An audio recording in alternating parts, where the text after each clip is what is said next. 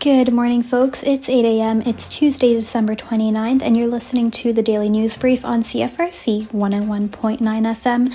Today's weather calls for lots of sunshine. We have a high of negative 4 and a low of negative 6 today, but hopefully, all that sun will make it feel a lot warmer than it actually is.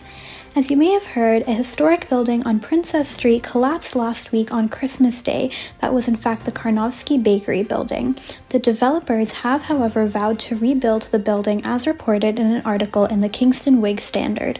The building collapsed due to a weakened foundation at about 4:30 a.m. on Christmas morning and also due to the amount of rain that Kingston received around the Christmas time. The plan is to rebuild the building quite accurately to what it used to be like to maintain its heritage in what ways that they can.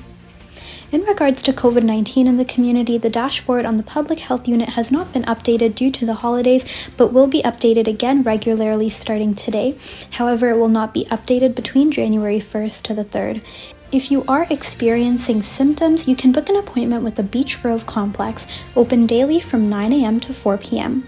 Don't forget to wash your hands, wear your masks, and physically distance yourself from those not in your household or bubble. Stay safe. That's your daily news brief. If you have a news update you'd like to share, please reach out to news at cfrc.ca. I'm Alexandra Fernandez. Have a great rest of your day, folks, and don't go anywhere because we have Indie Wake Up Call coming up next right here on CFRC 101.9 FM.